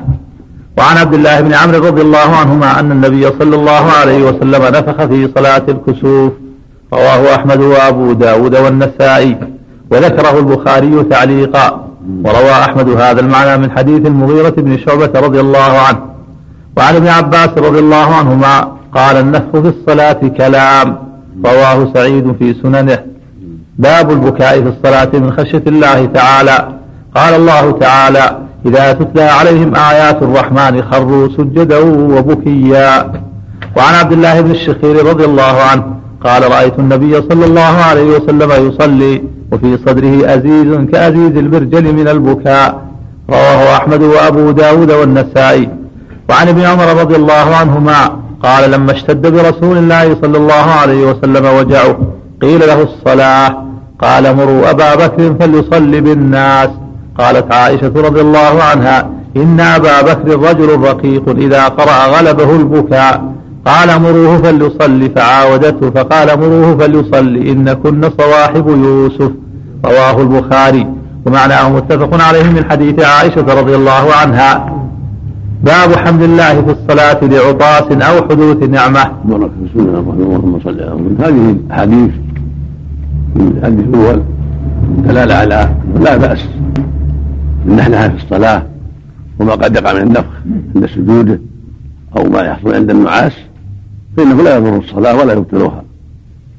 ومن ذلك ما في حديث من حديث علي انه قال له مدخلان. من النبي صلى الله عليه وسلم كان إذا استأذن تنحنح له وكان ذلك علامة على الإذن. تدل على النحنحة ليست بكلاما ولا تضر الصلاة. والحديث مثل ما قال المؤلف رواه أحمد والنسائي وابن ماجه وعزاه في البلوغ إلى النسائي وابن ماجه أيضا هو حديث جيد لا بأس به وهو دليل على أنه لا بأس بنحنها عند الحاجة إليها وليست كلاما. كذلك البكاء كذلك النفخ عند سجوده. قد يحصل نفخ عند السجود وقد ثبت عن ابن عباس انه نفخ في سجوده عليه الصلاة والسلام جاء في الصحيح. وهكذا في حديث المغيره المقصود أن النفخ في الصلاة لا ليس ليس بكلام ولا يضر. ينبغي المؤمن أن يتحرى في ذلك. الإقبال على صلاته وأن يكون له صوت في صلاته يشوش على من حوله مهما أمكن. وإذا غلبه ذلك فلا يضره كالبكاء. ولهذا ذكر عبد الله بن الشخير أنه دخل دخل على النبي يصلي ولصدره ازيز كازيز المجد من البكاء اذا غلبه البكاء من خشية الله فلا يضر الصلاة. كذلك ما ذكرت عائشة عن الصديق انه اذا دخل في الصلاة لم يسمع الناس من البكاء رضي الله عنه. لدقته وسرعة دمعته رضي الله عنه. وهكذا جاء عن عمر. كان يسمع نحيج في الصفوف. المقصود أن هذا لا يضر الصلاة البكاء من خشية الله. وإن كان المؤمن مأمورا بأن يجتهد في إخفاء عمله مهما أمكن لكن قد يغلبه البكاء قد يغلبه عند القراءه وسماع آيات الوعظ والجنة والنار ولا يضره ذلك ولا يضر صلاته. أما أثر سعيد عن ابن عباس أنه قال كلام فهذا محل نظر. إن صح عن ابن عباس هو محمول على النفخ الزائد الذي يتعمده الإنسان على الكلام. يشبه الكلام ويكون في حكم الكلام. هذا لو صح عن ابن عباس والا فالنفخ الذي المعتاد الذي يكون له صوت في سجوده يشبه الذي أصابه النعاس هذا لا لا, لا يضر صلاته وليس بكلام ولا يسمى كلاما. يتكلم عندهم حاشية على روايه سعيد هذه حاشية عليها. قال على سعيد؟ رواه سعيد. رواه البيهقي عن عن ابن عباس رضي الله عنهما. انه كان يخشى أن يكون كلاما يعني نفخ الصلاه قال البيهقي والنفخ لا يكون كلاما إلا إذا بان منه كلام له هجاء وأما إذا لم يكن كلام له هجاء فلا يكون كلاما. ثم روى عن ايمن بن نابل قال لقد قال قال لقدامة بن عبد الله بن عمار بن كلابي صاحب رسول الله صلى الله عليه وسلم إنا نتأتى تجلس الحمام في المسجد الحرام إذا انتهينا فقال انفقوا المقصود لا يضر. فإن صح ابن عباس مثل ما يخشى أن يكون كلاما يعني ينبغي للمؤمن أن يتورع عن ذلك وأن يحرص على أن يكون منه شيء يشبه الكلام أو يدخل في الكلام حين سجوده بل يجتهد في إخفاء ما قد يخشى منه من نفخ أو غيره وأن يقبل على صلاته بتسبيحه ودعائه وغير ذلك من غير حاجة إلى النفخ الذي قد يكون كلاما نعم. ليس بشيء. النحنحة ما هي بكلام. إذا تنحنح يبد بالحرفان لكن ما يسمى كلام. نعم. نعم لا يسمى كلام. نعم. ليس بشيء. نعم.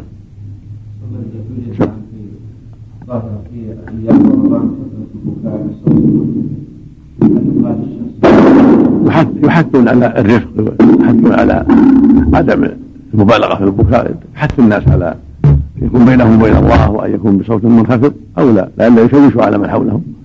نعم. لكن بعض الناس قد يغلبه الأمر غير الاختيار إذا غلبه ولكن ينبغي يحذر وأن لا يكون رياء بل يحذر أن يكون رياء وأن يكون بينه وبين ربه. فإن غلبه الأمر فلا شيء عليه. الحمد لله. تكفير الآية ثلاث مرات أربع مرات يبكي هو ويبكي ما أعلم هذا أوقع النبي صلى في الليل في تهجير الليل. لما قرأ إن تعذبهم فإنهم عبادك وإن تغفر لهم فإنك أنت كان كررها في الليل قراءته في الليل. ولا أذكر شيئا في النصوص. من كررها في الفريضة فإذا كررها في التراويح أو في الصيام. فلا أعلم فيه بأسا. من تحريك القلوب نعم. نعم. سنحنح لإشعار الإمام أنه طول. ما لا في شيء. أو ما لا في شيء. نعم.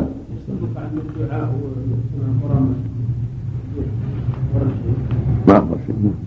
لكن القلوب يبدي الإنسان. القلب هو الإنسان. القلب قد يبكي عند الدعاء ولا يبكي عند القراءة. قد يبكي عند القراءة ولا يبكي عند الدعاء. قد يبكي عند أشياء أخرى. الناس يختلفون في هذا.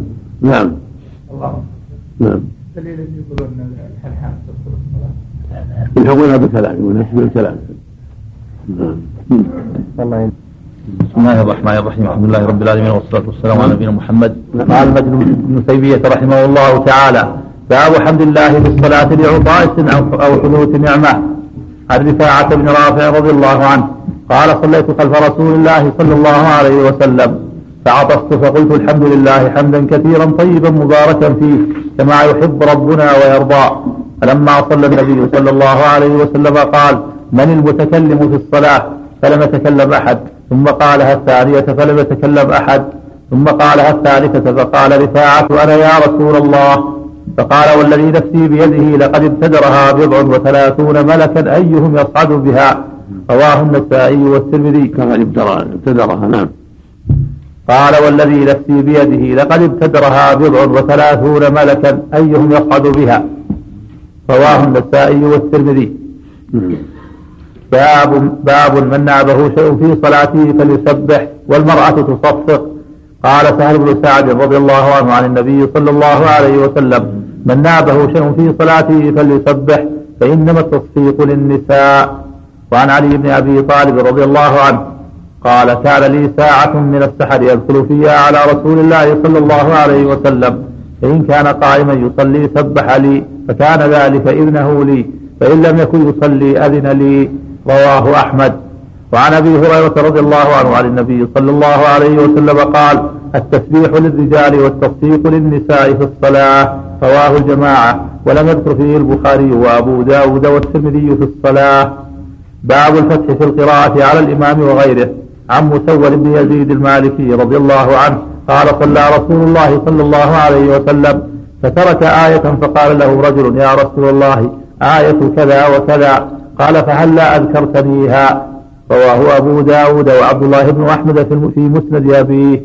وعن ابن عمر رضي الله عنهما أن النبي صلى الله عليه وسلم صلى صلاة فقرأ فيها فلبس عليه. فلما انصرف قال لأبي أصليت معنا؟ قال نعم. قال فما منعك؟ رواه أبو داود. باب المصلي يدعو ويذكر الله إذا مر بآية رحمة أو عذاب أو ذكر. رواه حذيفة عن رسول الله صلى الله عليه وسلم وقد سبق. وعن عبد الرحمن بن أبي ليلى عن أبيه.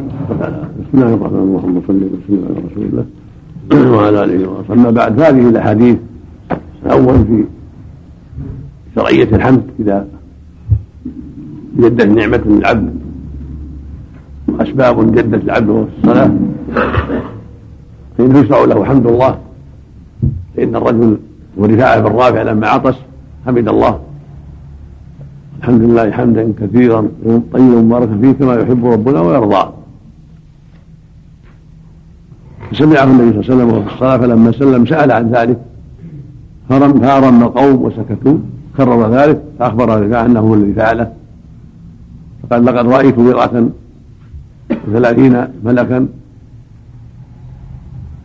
يبتدرونها أيهم يصعد بها؟ في لفظ الآخر أيهم يكتبها؟ في رواية البخاري أنه قال هذا بعد الركوع ولم يذكر العطاس. قال الحمد لله حمدا كثيرا طيبا مباركا فيه. من غير ذلك كما يحب ربنا ويرضى. بعد بعد بعد الرحم من الركوع. قال رأيت بضعة وثلاثين ملكا أيهم يكتبها؟ يدعون أيهم يكتبها هنا يصعد بها. هذا يدل على أن الإنسان إذا جد له سبب وهو في الصلاة يحمد ربه. العطاس نعمة من نعم الله. يحمد ولو في الصلاة. وهكذا ما جرى الصديق لما جاء النبي صلى الله عليه وسلم وهو قد دخل في الصلاة يؤم الناس. فشق الصفوف.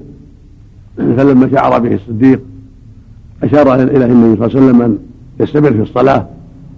فرفع يديه وحمد الله ثم تقهقر لأن كونه أذن له قال استمر. نعمة من نعم الله. كان خاف أن لا يرى ذلك أو يكره منه ذلك. وهكذا لو بشر بولده يصلي حمد الله. سب بشر فتح من فتوح الإسلام وحمد الله. كل هذا لا بأس به.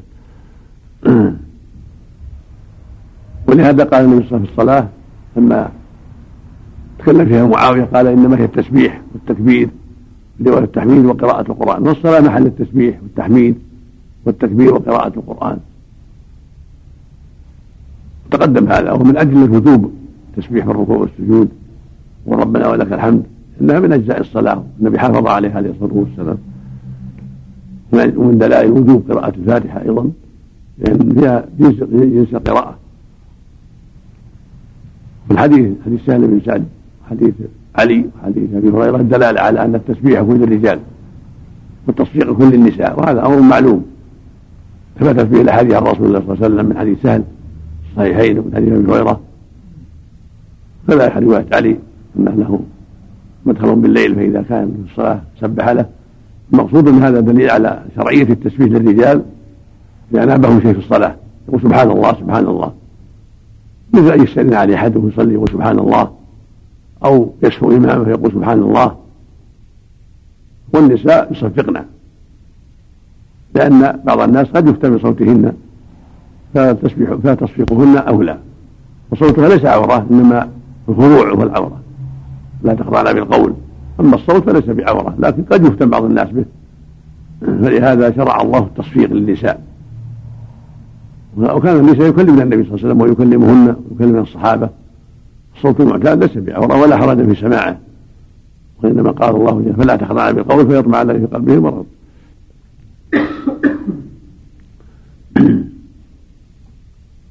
والتنبيه بالنحنة كما تقدم في حديث حديث علي وهو سند بسند جيد؟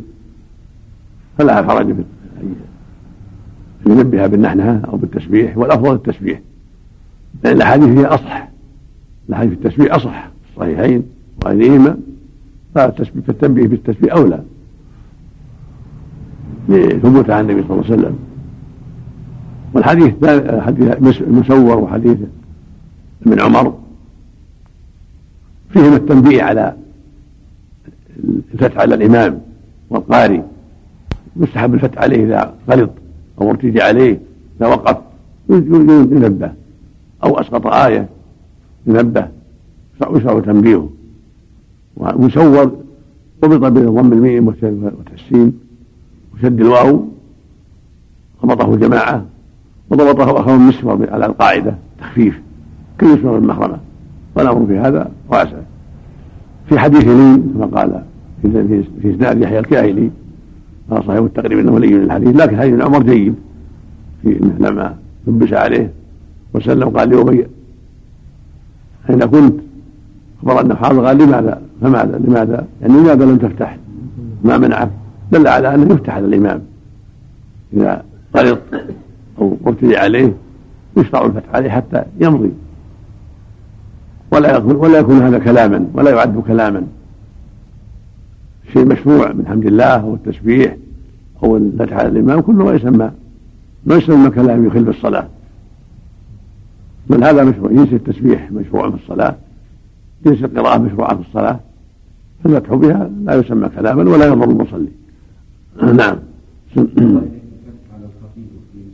والفتح خطيب من باب أولى. الصلاة أعظم من الخطبة. إذا غلط في حاله لا بأس. إذا كان الغلط له أهمية أما إذا كان مجرد جمح آية وأتى بآية تكفي الأمر واسع. نعم. لكن إذا إذا أخل بشيء يوجب التنبيه نعم نعم ما يشمت لا.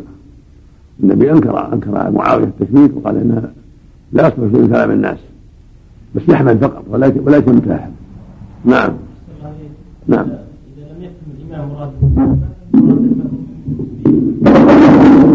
يتلو آية.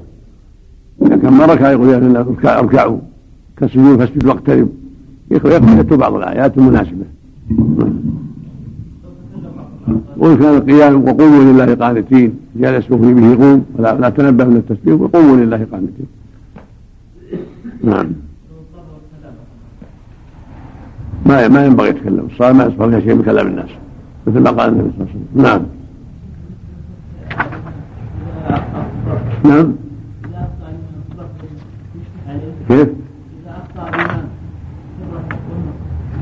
لا أمر على لكن ما يلحل ما يخل بالمعنى. لكن ما يخل بالمعنى فالأمر واسع. نعم. نعم. نعم.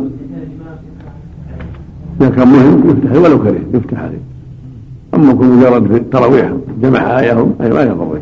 نعم. نعم.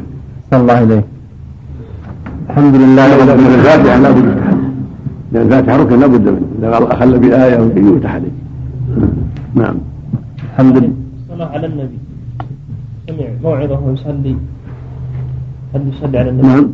سمع موعظة وهو يصلي فيها اللهم صل على محمد أو ذكر. لا مشغول بصلاته. مشغول بصلاته. لكن إذا كان في صلاته مر بها الصلاة على النبي؟ في النبي صلى الله عليه وسلم؟ لا حرج صلاته نعم. مثل ما يسبح. ولا سيما في التهجد أو في النوافل.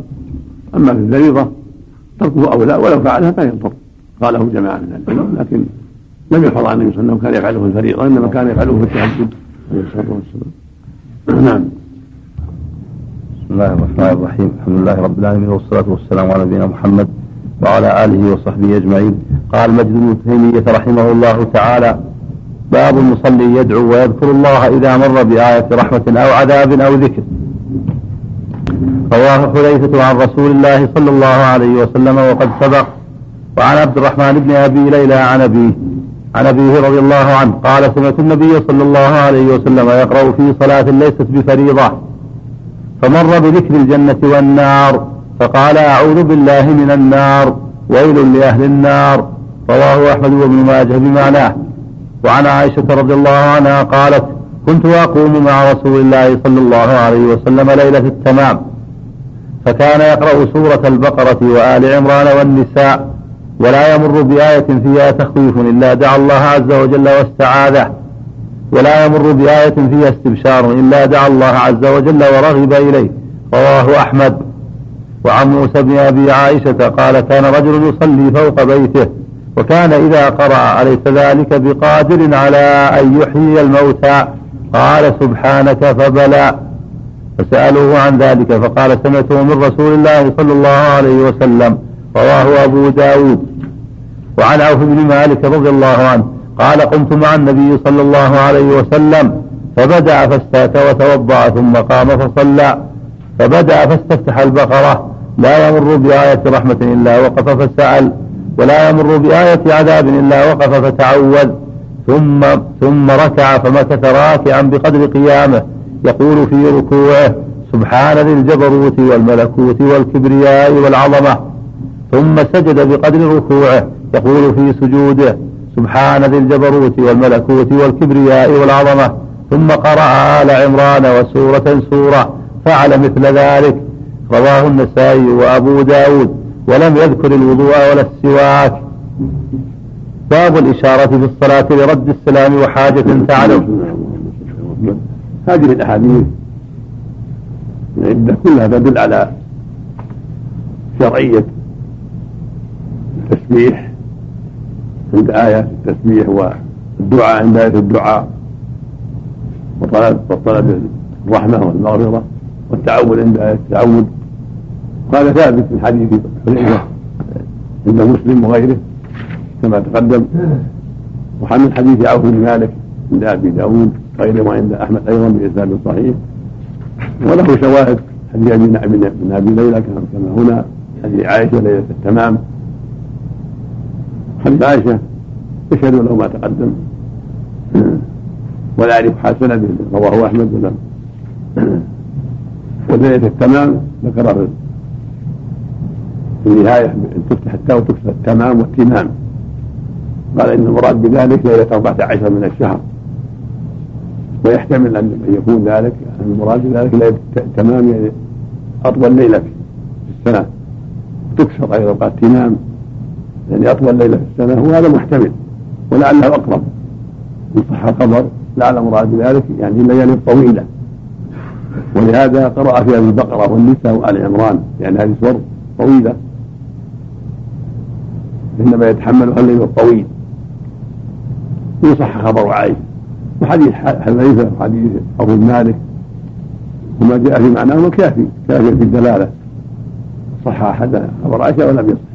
كافي في الدلالة على شرعية الدعاء عند آيات الرحمة.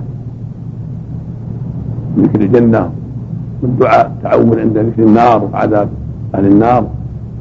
شرعية التسبيح عند ذكر أسماء الله وصفاته وعظيم شأنه جل وعلا. كل هذا مشروع المؤمن في تهجد بالليل صلاة النافلة لأن هذا إنما فضل في التنفل. ولا أعلم حديثا صحيحا ذكر فيه أنه فعله في الفريضة هكذا إنما ثبت في التهجد بالليل لأن هذا محل الطول ومحل التوسع في القراءة والدعاء. أما الفريضة فهي محل مراعاة المأمومين وعدم المشقة عليهم. فلم أحفظ عن النبي صلى الله عليه وسلم في هذا شيئا يدل على أنه كان يفعله في الفرض بل ذكر بعض أهل العلم أنه لا بأس بالفرض. قياسا على النافلة قال بأن الأصل ما جاء ما جاز في هذه جاز في هذا. ولكن إذا كان المعنى له مناسبة بالنذير بالنافلة لم يكون وجيها لحق الفرض به لأن الفرض أشد. والنافلة يناسب فيها الإطالة والتوسل في الدعاء فليس من جنس الفرض. لهذا يقول صلى الله عليه وسلم إذا أما أحدنا فليخفف فإن فيهم الصغير والكبير والضعيف وذا الحاجة وإذا صلى نفسه فليطول ما شاء. فالأفضل والأولى عدم عدم فعله في الفريضة إلا بدليل.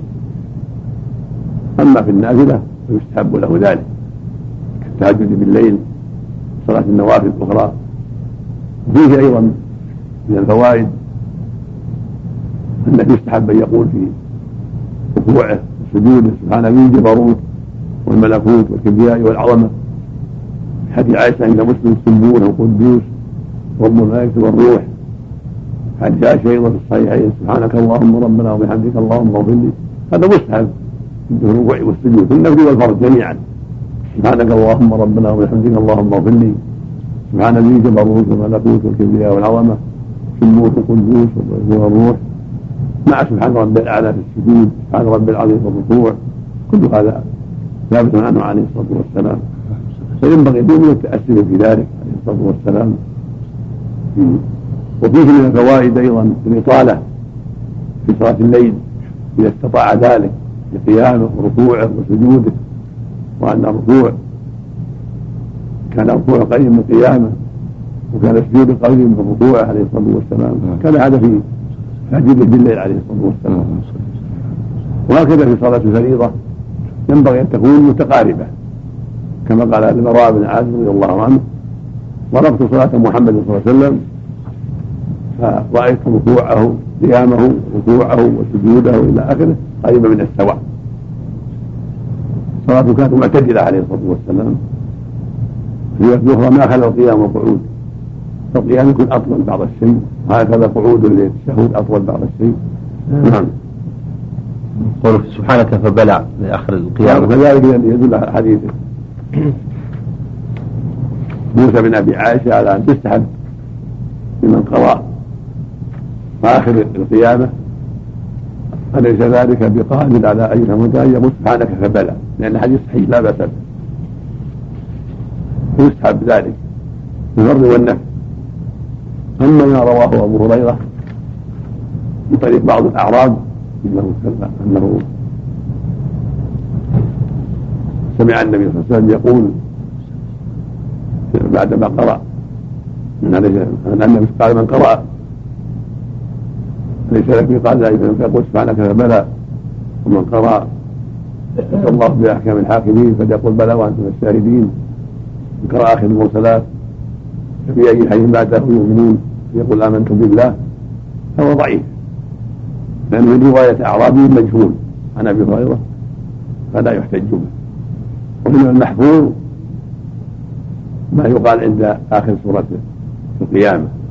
أليس ذلك بقادر على يقول سبحانك فبلى هذا رواه أبو داود اسناد لا بأس به. في الفرض والنفل؟ نعم. الفرض والنفل؟ عام نعم. مستثنى هذا يعني. نعم. مستثنى. عام يعني من قليل نعم. وليس الله وعند, بأحكم. وعند نهاية القراءة. ليس الله بأحكم الحاكمين. لا ثبت ولا في آخر المرسلات. عند في رواية بعض الأعراب المجهولين. نعم.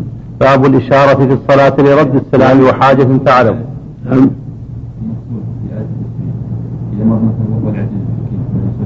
نعم.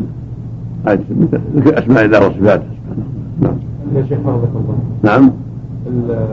الأعرابي صرح البيهقي أنه أبو مسلم الأغر نفس الحديث. لا هذا ظن ظن من بعض الغد لعله. ولا ما صرح. نعم. باب الإشارة في الصلاة لرد السلام وحاجة تعرض. عن ابن عمر رضي الله عنهما قال قلت لبلال. بارك نعم. نعم. نعم. نعم. غلط صحيح. ما ما اتذكر هو ما اتذكر لا لا لا يعم لأن ما في طول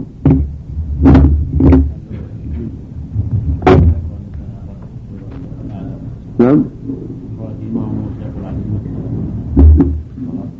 ما ما أعلم في ذاك ولا اذكر مرات فيه لكن ما أعلم في ذاك نعم.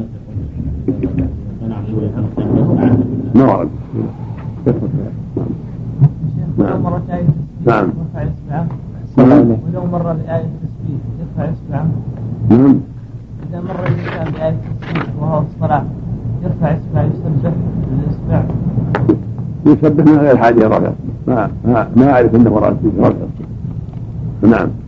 صلى الله عليه يلاحظ أن الآن في الصلاة إذا قال مثلا لا إله إلا هو العزيز الحكيم الناس يهللون معه تهليلا كاملا هذا وارد ولا؟ نعم لا على قول من قال ان الحديث يعم.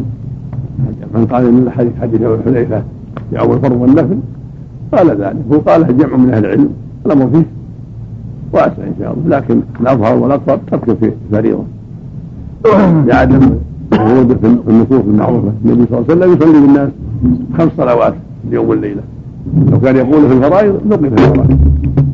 نعم. نعم. صلى الله عليه نعم. نعم. السنة لا الإنصات إلا عند النهاية إذا انتهت القراءة ما في بأس. السنة الإنصات وإذا قرأ فأنصت. نعم. بسم الله الرحمن الرحيم. الحمد لله رب العالمين والصلاة والسلام على نبينا محمد وعلى آله وصحبه أجمعين. قال مجد بن تيمية رحمه الله تعالى باب الإشارة في الصلاة لرد السلام وحاجة تعرض السلام وحاجة تعرض عن ابن عمر رضي الله عنهما قال قلت لبلال رضي الله عنه كيف كان رسول الله صلى الله عليه وسلم يرد عليهم حين كانوا يسلمون عليه وهو في الصلاة؟ قال يشير بيده رواه الخمسة. إلا أن في رواية النسائي وابن ماجه صهيبا مكان بلال. وعن ابن عمر وعن ابن عمر رضي الله عنهما عن صهيب رضي الله عنه أنه قال مررت برسول الله صلى الله عليه وسلم وهو يصلي فسلمت عليه فرد إلي إشارة وقال لا أعلم إلا أنه قال إشارة بأصبعه رواه الخمسة إلا ابن ماجه وقال الترمذي وكلا وكلا الحديثين عندي صحيح وقد صحت الإشارة عن رسول الله صلى الله عليه وسلم من رواية أم سلمة في حديث الركعتين بعد العصر. ومن حديث عائشة وجابر رضي الله عنهما لما صلى بهم جالسا في مرض له فقاموا فأشار إليهم أن اجلسوا. باب كراهة الالتفات في الصلاة إلا من حاجة. عن أنس رضي الله عنه قال قال لي رسول الله صلى الله عليه وسلم إياك والالتفات في الصلاة فإن الالتفات في الصلاة هلكة فإن كان لا بد ففي التطوع لا في الفريضة. رواه الترمذي وصححه. وعن عائشة رضي الله عنها قالت سألت رسول الله صلى الله عليه وسلم عن التلفت في الصلاة فقال اختلاس يختلسه الشيطان من صلاة العبد رواه أحمد والبخاري والنسائي وأبو داود. وعن أبي ذر رضي الله عنه قال قال رسول الله صلى الله عليه وسلم لا يزال الله لا يزال الله مقبلا على العبد في صلاته ما لم يلتفت فإذا صرف وجهه انصرف عنه. وعن أبي ذر رضي الله عنه قال قال رسول الله صلى الله عليه وسلم لا يزال الله لا يزال الله مقبلا على العبد في صلاته ما لم يلتفت فإذا صرف وجهه انصرف عنه. رواه أحمد والنسائي وأبو داود. وعن سهل بن الحنظلية رضي الله عنه. قال ثوب بالصلاة يعني صلاة الصبح. فجعل رسول الله صلى الله عليه وسلم يصلي وهو يلتفت إلى الشعب. رواه أبو داود. قال وكان أرسل فارسا إلى الشعب من الليل يحرس. نعم. قال وكان أرسل فارسا إلى الشعب من الليل يحرس. نعم. باب كراهة تشبيك الأصابع وفرقعتها والتخصر والاعتماد على اليد, على اليد إلا لحاجة. بسم الله الرحمن الرحيم اللهم صل على محمد. الباب الأول في الإشارة في الصلاة. قد ثبت في ذلك أحاديث الإشارة هي جائزة في الصلاة. فرضا كانت أو نفلا. قد سلم عليه الأنصار في مسجد قباء عليه الصلاة والسلام في حديث عمر. وكان يشير إليهم بيده هكذا عليه الصلاة والسلام كأنه صاد وجهها إلى الأرض وظهرها إلى السماء. من حديث صهيب أنه أشار بإصبعه. فالأمر في هذا واسع فالأفضل أن يشير هكذا أو إن أشار بإصبعه فلا بأس. نرد على المسلم. وثبت في حديث جابر وحديث عائشة وحديث أم سلمة إشارة. حديث أم سلمة لما صلى ركعتين بعد العصر. أرسلت إليه جارية تسأله. قالت قل قولي إنك تنهى عنها بعد العصر. إنك تصليها الآن فأشار إليها أن تأخري. ثم أخبرها أن ركعتا الظهر شغل عنها صلاها بعد العصر. فقالت له أم سلمة افنصليهما إذا فاتت؟ قال لا. دل على أنه من خواصه عليه الصلاة والسلام قضاء وركعتين الظهر بعد العصر إذا فاتت. أما الأمة فلا تقضى لا تقضي سنة الظهر إذا فاتت سنة فات محلها. وإنما تقضى سنة الفجر إذا فاتت تقضى ولو بعد الشمس. كذلك في حديث جابر وعائشه لما صلوا خلفه قياما لما جحش شقه صلى جالسا وقاموا خلفه أشار اليهم ان اجلسوا قال لا تعظمون كما تعظم فارس والروم ملوكها. والإشارة تكون بالمفهوم يشير بما يفهم والجلوس هكذا والقيام هكذا والمنع هكذا أو بالرأس هكذا فيشير بما يفهم ولا بأس عند الحاجة وكل قوم لهم إشارتهم ولهم فهمهم. فيشير المصلي إلى من يخاطبه أو يكلمه بما يفهم من منع أو إذن أو غير ذلك. ولا حرج في ذلك. وهذا من رحمة الله لأن العبد قد تدفعه الحاجة إلى الإشارة. قد يستأذن عليه يكلم في حول تدل الحاجة إلى أن يعرف رأيه فيه. فيشير بما يرى. والأحاديث الأخيرة في الكراهة فيما يتعلق بالالتفات في الصلاة.